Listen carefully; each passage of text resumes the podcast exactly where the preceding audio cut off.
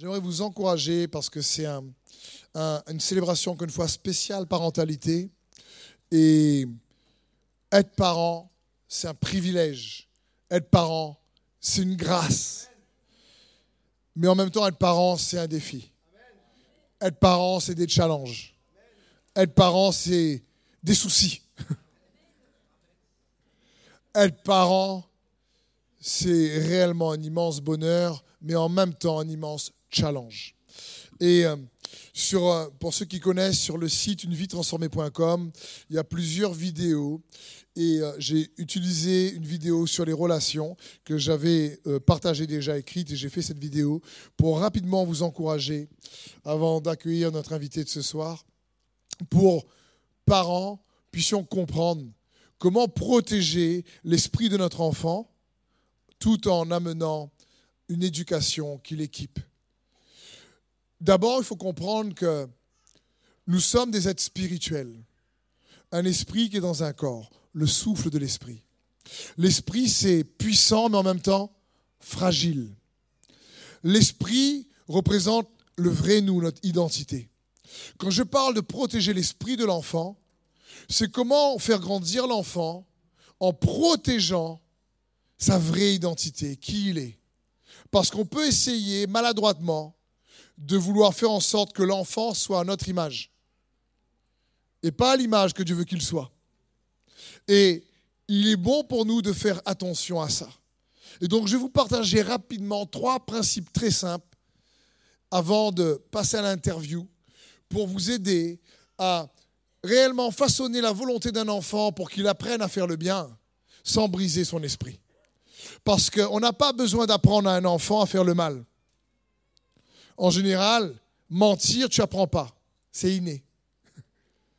Obéir, par contre, c'est un peu plus compliqué.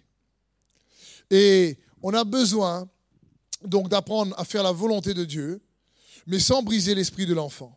Et le premier point que j'aimerais voir avec vous, très simple, c'est parents, faites attention à vos paroles. Faites attention à vos paroles. Il y a des paroles qui brisent la dignité de l'enfant. Et je parle de parents-enfants, mais je peux parler de mari et femme. Hein. Je parler de femme à mari. C'est la même chose. Les paroles brisent l'identité si la personne n'est pas forte.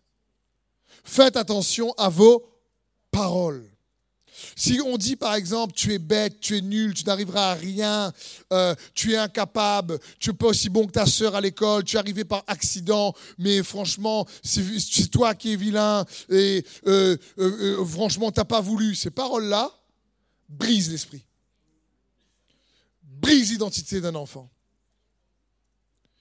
Si tu es dans un couple, fais attention également à ce que tu dis à ton épouse, ce que ton époux ton épouse te dit. Les paroles, c'est plus que des mots. C'est bien plus que des mots. La Bible dit dans Proverbe 18, 21, les paroles peuvent être une source de vie ou de mort. Qui aime parler doit en accepter les conséquences. Les paroles donnent la vie, les paroles donnent la mort. Donc, parents, faites attention aux paroles, à ce qu'on dit. Jacques 3, 6 nous dit la langue, c'est aussi un feu, c'est le monde de l'iniquité. La langue est placée parmi nos membres, souillant tout le corps et enflammant le cours de la vie, étant elle-même enflammée par la géhenne. Toutes les espèces de bêtes et d'oiseaux, de reptiles et d'animaux marins sont domptées et ont été domptées par la nature humaine. Mais la langue, aucun homme ne peut la dompter. C'est un mal qu'on ne peut réprimer. Elle est pleine d'un venin mortel. Par elle, nous bénissons le Seigneur notre Père, et par elle, nous maudissons des hommes faits à l'image de Dieu. De la même bouche sort la bénédiction et la malédiction.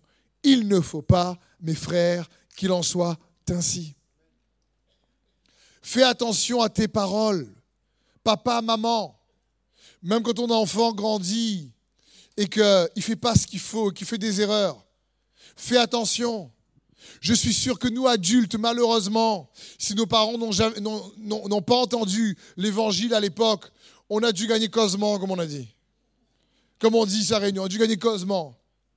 Je veux dire, j'entends des fois des, des paroles que mes parents pouvaient me dire, mais dans la colère, pas méchamment.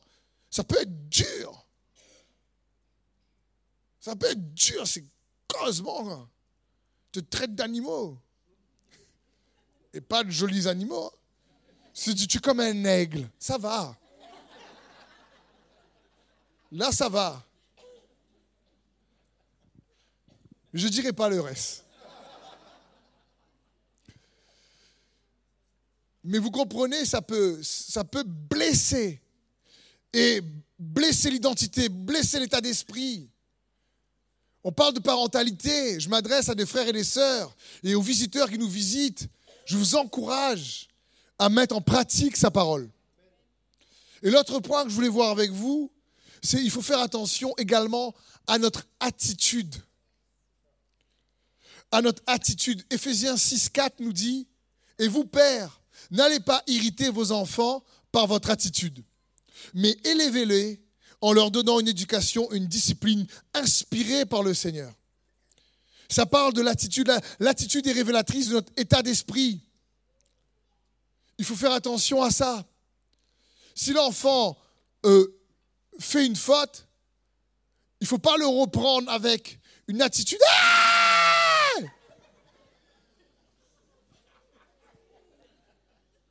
le marmaille va gagner saisissement.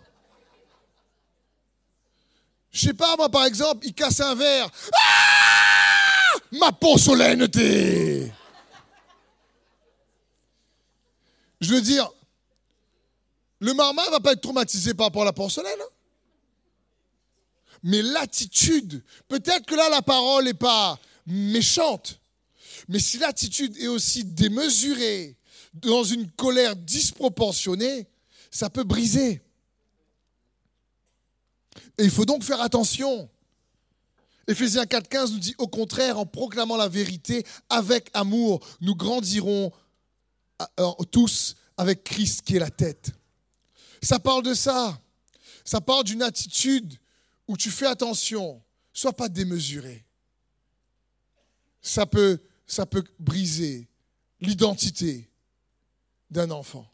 Et peut-être que toi, en tant qu'adulte aujourd'hui, tu as été brisé comme ça, ce que tes parents n'ont pas su. Reproduis pas si tu es un enfant de Dieu.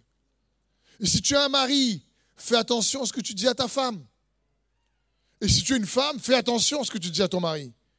La vie et la mort est au pouvoir de la langue. Ça peut donner la vie à l'âme, à l'être intérieur, comme la mort. C'est comme un feu. Et c'est important pour nous de faire attention donc à l'attitude. On parle de parentalité. Donc d'abord attention à la parole, attention à l'attitude avec laquelle tu emmènes. Et un troisième principe, on passe à l'interview, c'est qu'avant d'être des conseillers, les parents doivent être des modèles. C'est de dire à ces marmailles, hé, c'est pas bien de faire ça et, le faire.